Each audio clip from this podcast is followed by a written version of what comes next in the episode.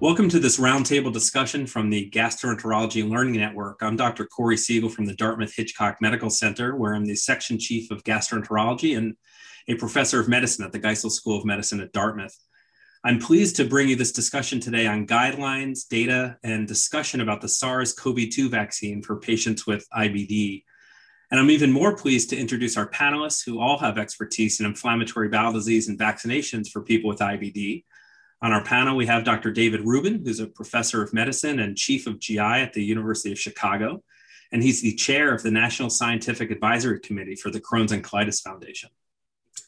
Dr. Gil Melmed is a professor of medicine and co director at the IBD Center at Cedar Sinai Medical Center in Los Angeles.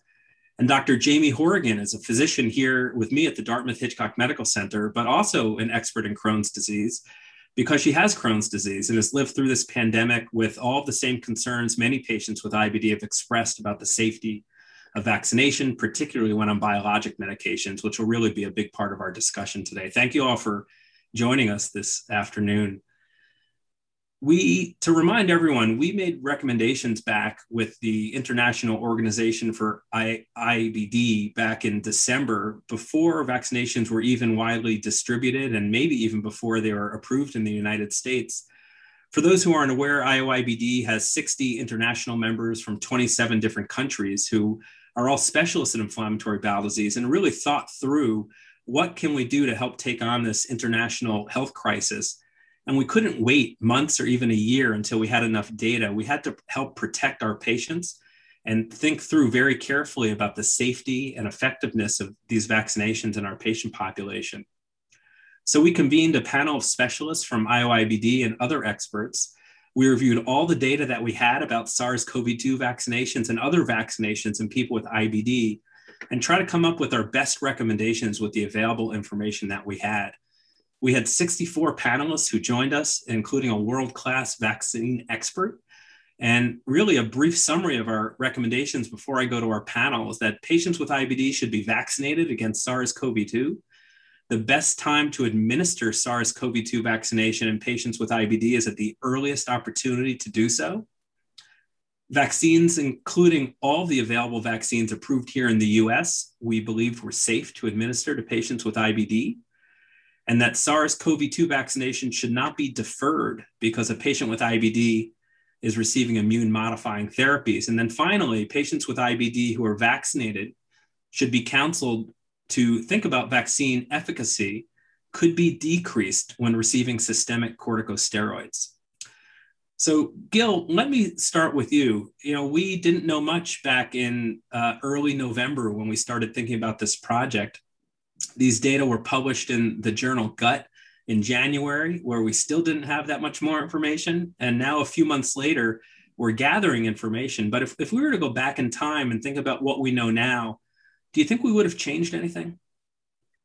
Hi, thanks, Corey. Yeah, I um, I think it's a really uh, good question. Uh, you know, certainly at the time we didn't have the information that we have today, and I'm sure in three months, in six months, and nine months from now, we're going to have more information. And uh, we certainly did our best with the information that we had at the time. Um, I think for those key principles that you outlined, IBD patients should get vaccinated.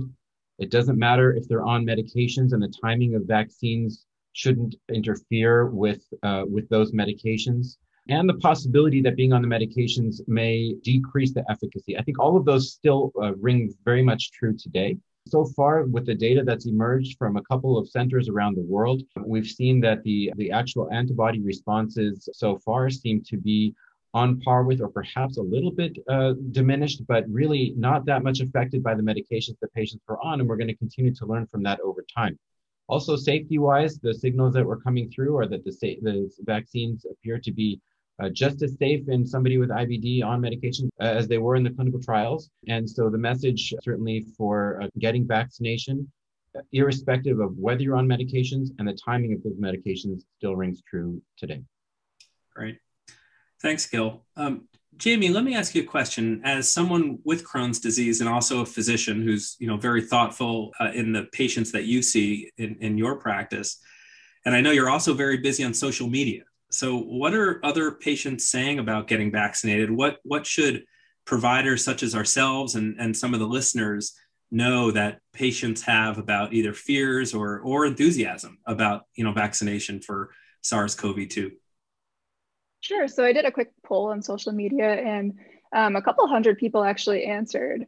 Most people are really excited and grateful uh, to get the vaccine, and most people kind of jumped at the vaccine as soon as they could. There were some concerns, though. Um, I guess some of the positive comments I got were have colitis. I received my second dose two months ago, have not noticed any change in GI functioning. I received mine as soon as I could. I didn't have any concerns as I knew getting COVID would be so much worse. Um, and then we had some some women who were pregnant and fully vaccinated, uh, fully vaccinated and breastfeeding, and then some women doing IVF and vaccinated. So I think that was important to hear from those people as well. Um, some felt very comfortable getting the vaccine after talking to their their GI and their colorectal surgeon. And then some of the concerns were that, you know, the vaccine might cause some inflammation and may provoke or worsen a flare.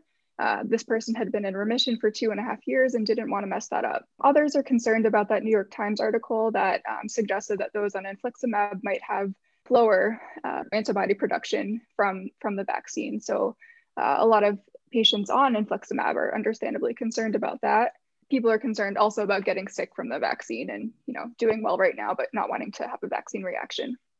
Sure. Let me ask you one follow-up question. Then david i, I want to come to you about that new york times article and the, and the reference to the study that they had talked about there. Uh, jamie do you think by and large you know these are really thoughtful questions that patients are asking to, that to be honest we don't have all all the answers you know yet and we hope to get it. But by and large are people getting vaccinated or are they hesitant and, and kind of waiting I think most are getting it and excited about it, but there are there is a small percentage that is concerned and not getting it, or maybe only getting one shot. Great. Well, thank you. No, really helpful comments. Uh, David, all of our practices received lots of phone calls after a New York Times article, and, and it got spread beyond that, that had brought question to the effectiveness of, of vaccination. Uh, maybe you can fill us in on really what they were talking about and, and the reference of the study that they were referring to. Thanks, Corey. And uh, I want to just echo what Jamie said because in our busy practice here, uh, our patients have, for the most part, been excited to get the vaccine, and we're grateful that most of them now appear to be vaccinated or are getting vaccinated. So, uh, Corey brought up the New York Times article that appeared on 15th of April, in which the article was trying to outline that some folks who have immune deficiencies either uh, inherited or acquired through organ transplantation and subsequent immune suppression or other immune mediated diseases, which included inflammatory bowel disease, might not mount an appropriate immune response to the vaccines and specifically the available vaccines. And I want to point out that most of the data we have, if not all of it, are on the messenger RNA two dose vaccines. And uh, there were some challenges uh, in communicating that because First of all, when we think of patients with inflammatory bowel disease, I want to remind everyone IBD is a condition of an overactive immune system, not an underactive one. So, the baseline condition in people of Crohn's disease and ulcerative colitis is that their immune system is doing too much. And that's why we use immune based therapies to try and control it. In addition, the targeted approach to management at least the goal is to control the inflammation, but not necessarily immune suppress people. So it's important to remind everyone of that because what we learned really quickly in the pandemic, and we've um, fortunately been seeing throughout the, the over the last year, is that our patients with IBD are not at higher risk to get COVID in general. And if they do, they don't seem to have outcomes that are much different than the general population. And there are a couple exceptions, but it's a very important message to start out with because when there's an article that comes out like the New York Times article that implies that um, now that we have vaccines, you may not be immune after you get the vaccine, it um, feeds right into the fear people have about having these conditions or the uncertainty our colleagues have about giving vaccines to patients who are on these therapies. So there's a couple points I want to make to clear this up. Number one is that patients with immune mediated diseases, and very specifically inflammatory bowel disease, are not the same as people who've had organ transplants and are immune suppressed or who have inherited or other acquired immune deficiencies. And the article lumped everyone together. Number two, um, talking about measurable antibodies after someone had uh, a SARS-CoV-2 infection, and then saying that this, because antibodies weren't as detectable in people who have these conditions, they therefore are likely not to respond to a vaccine. is absolutely untrue. The way the vaccines stimulate our immune system and the way they work uh, is not the same as, uh, as a sustained or durable immune response after an innate infection. So that comment and that um, implication in the article was wrong. And number three, uh, the article mentioned uh, a very nice study that was done by our colleagues in the United Kingdom. It was called Clarity IBD, and they've done a great job, but they misquoted the, the study and misrepresented it. What that study showed is that people receiving infliximab, an anti TNF therapy, who received one dose of the two dose vaccine, the two dose messenger RNA vaccine, did not have a full measurable antibody reaction. But when they got the second dose, or if they had had COVID and when they got the first dose, either way, when they had two hits, they had a full response. But the article, the New York Times article, neglected to mention that part that if you actually got the two doses, you're going to be protected, or at least those antibody titers will be appropriate. And leaving it out there as if you are on infliximab and by extension other medicines who treat our immune system, you're not going to have an appropriate immune response to the vaccine is very confusing. The main message was if you get the two doses as they are recommended, you're going to have an appropriate immune response. And my final point to clear this up is that the antibodies that were used to measure the immune response were the nucleocapsid antibodies, which are more sensitive for people who've had an innate infection. And they're not the anti spike uh, antibodies, which are the ones that we want to measure in relation to the vaccinations. So there were a lot of problems with that. And the bottom line for our colleagues and for patients who hear this is that actually the data emerging that, uh, that Gil just summarized uh, show us repeatedly that the two dose vaccines are safe and that they appear to be equally effective in our patients. And we continue to recommend them to everybody. Thanks, David. That's a great summary. Gil, the clarity study that David was talking about is one of many studies going on. Can you fill us in a little bit about other ways we're going to be able to learn more about this over the next few months? Sure. There's several initiatives going on around the country and around the world the Icarus study uh, out of Mount Sinai in New York recently published a small series of about 50 patients with IBD and their antibody responses showing that they were absolutely comparable to those without IBD, uh, regardless of whether they were on biologic therapies or not. So that's an early signal. I think that is very encouraging, and we will see more as time goes on. Uh, there's the Prevent COVID study out of the University of North Carolina. And then we here uh, at Cedars also have a, a, launched a study called the CORALE IBD study. And that's a registry right now. We have over 1,500 uh, patients around the country that have signed up, and we're eager to uh, enroll anybody who is interested. Uh, it's an online enrollment. And what we're learning is uh, the side effect and safety profile of these vaccines, as well as the efficacy with measurement of antibodies which will be occurring over time. What Dr. Rubin just summarized was early data because that's where we're at. I think six months from now, a year from now, we're going to need to continue to update our knowledge. Um, what do these vaccine responses do over time? What do antibody levels actually mean? We don't even know what antibody levels actually mean. Uh, what is the proper threshold for an antibody to be protective against COVID?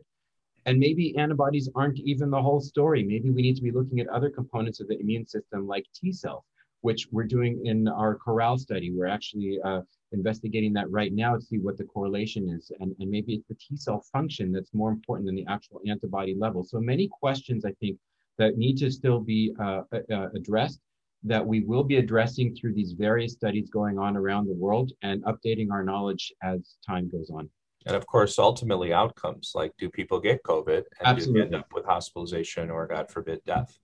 Absolutely. Yes. That's ultimately what we need to what we need to understand and and what does what does a vaccine mean? What does an antibody response mean? What do all these things mean in the context of of course getting an infection? And that's going to yeah. take time. So so so thankful for all the groups that are are collecting all these data. I mean, we're going to be a lot smarter in a few months as we were, you know, we're a lot smarter now than we were months and, and a year ago on this. Um, Jamie, you had brought up that patients have a lot of questions about the impact of the vaccine and, and on IBD symptoms. Can you express what sort of things you think patients are concerned about? And then, Gil, I'm just going to come back to you and and ask if that's something that you might be able to get an answer from from CORALE or or other studies. Yeah, so I think patients are concerned that this vaccine is creating an inflammatory response in the body and that might trigger a flare.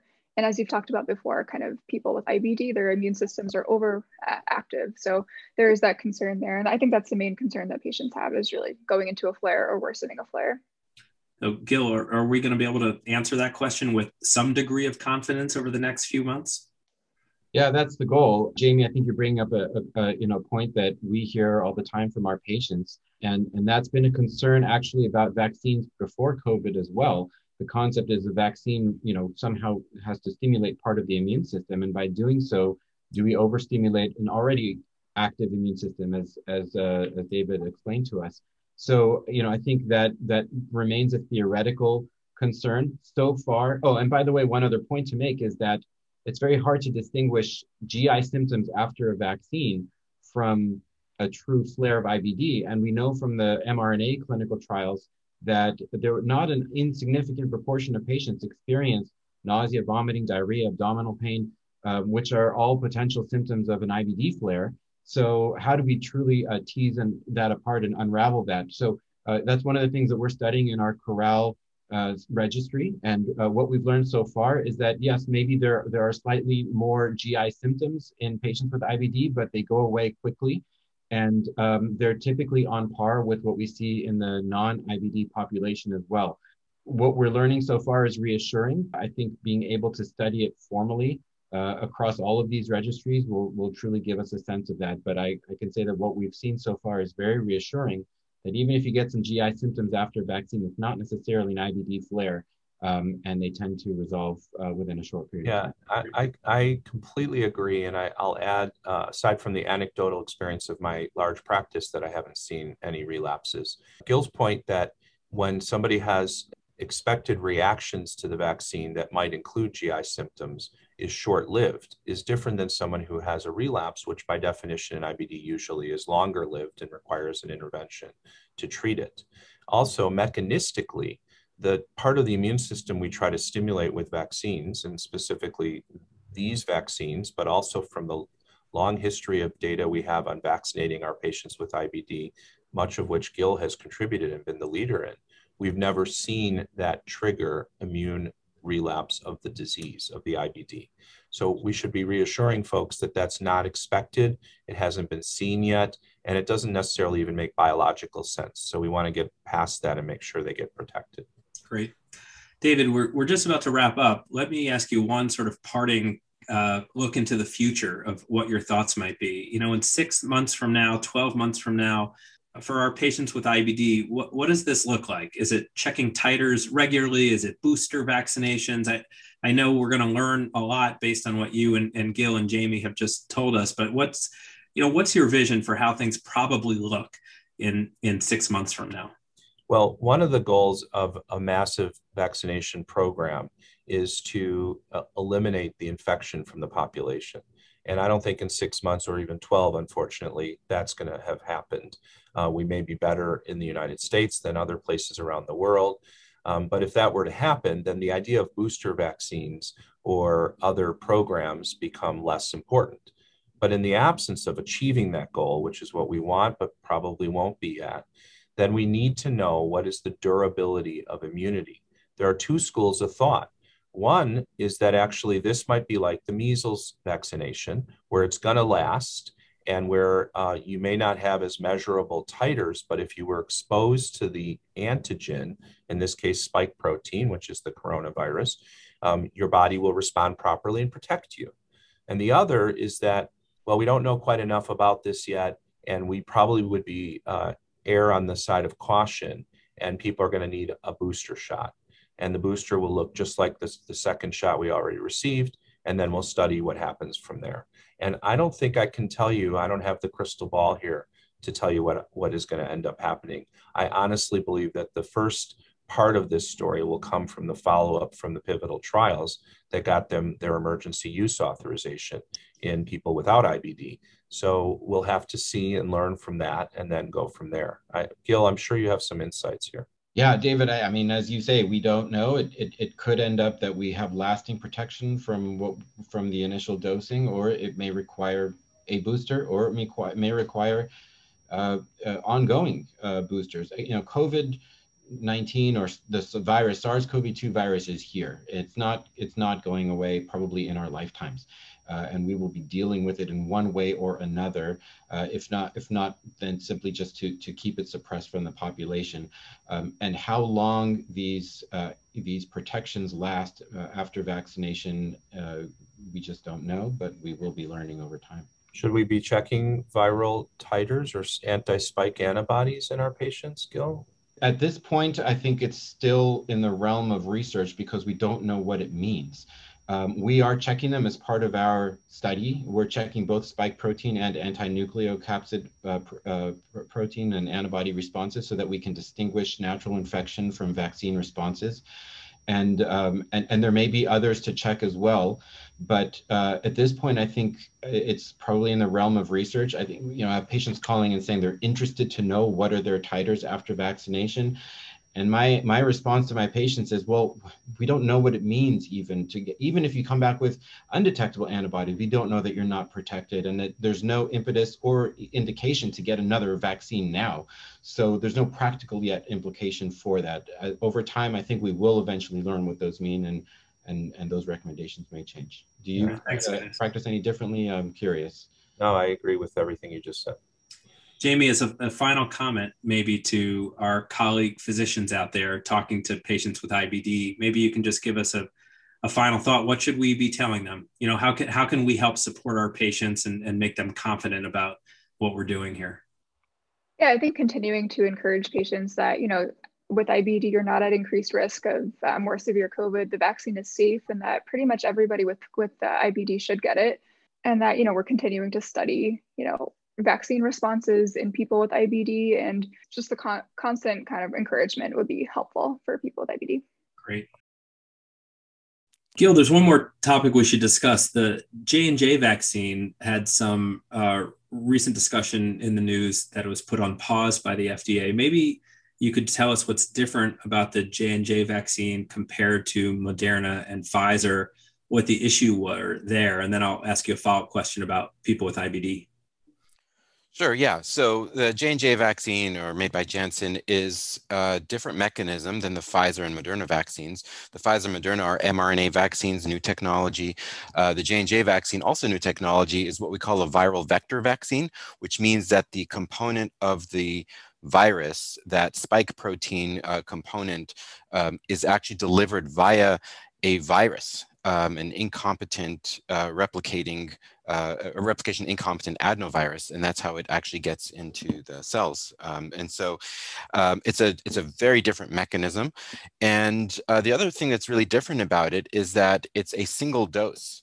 At least that's how it's been studied in the clinical trials, and that's how it's been authorized. Is it's, it's administration of one and done, as opposed to the mRNA vaccines, which are two doses that are three or four weeks apart.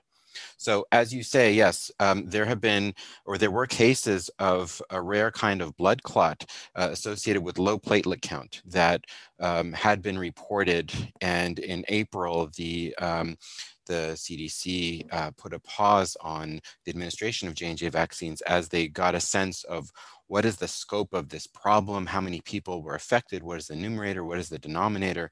And recently the report was released. And this, by the way, was a temporary pause. After 10 days, they actually resumed and, and, and operations with J&J vaccine have, um, in terms of administration, have, have resumed.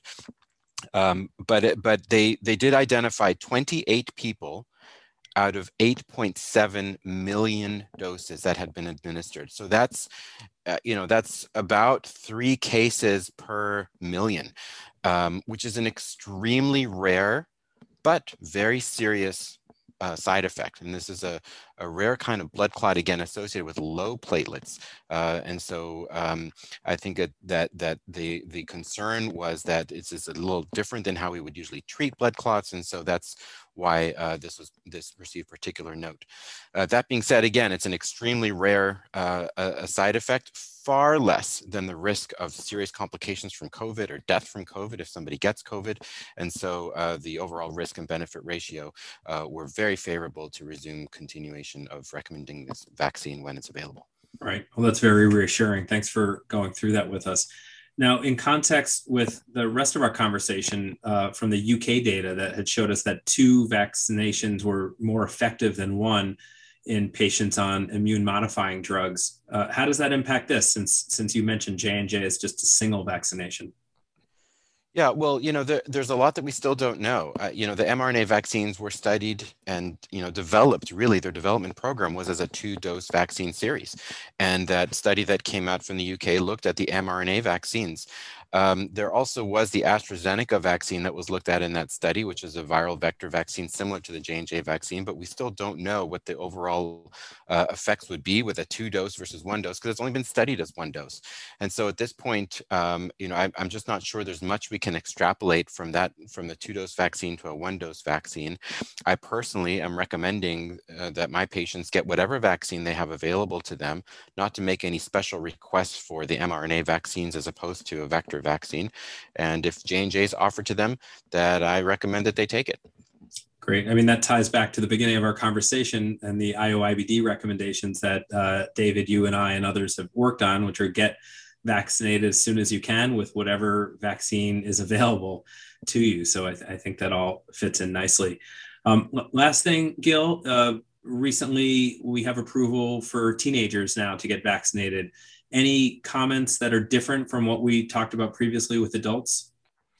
Yes, uh, so very exciting news that the uh, FDA and CDC have now authorized the Pfizer mRNA vaccine for people ages 12 and up. And uh, as far as I'm concerned, uh, I think this is wonderful news, and I would encourage anybody ages 12 and up to get that vaccine, including our patients with IBD who may or may not be on immunosuppressive or biologic therapies. Great. Again, good good news uh, to hear for that too. Thanks. Jamie, thank you. Gil, David, uh, thank you uh, for joining us for this roundtable discussion from the Gastroenterology Learning Network. And we hope you've learned something, and we look forward to coming back and giving you an update on all of the data that we just learned will be accumulating over the next few months. Thank you all.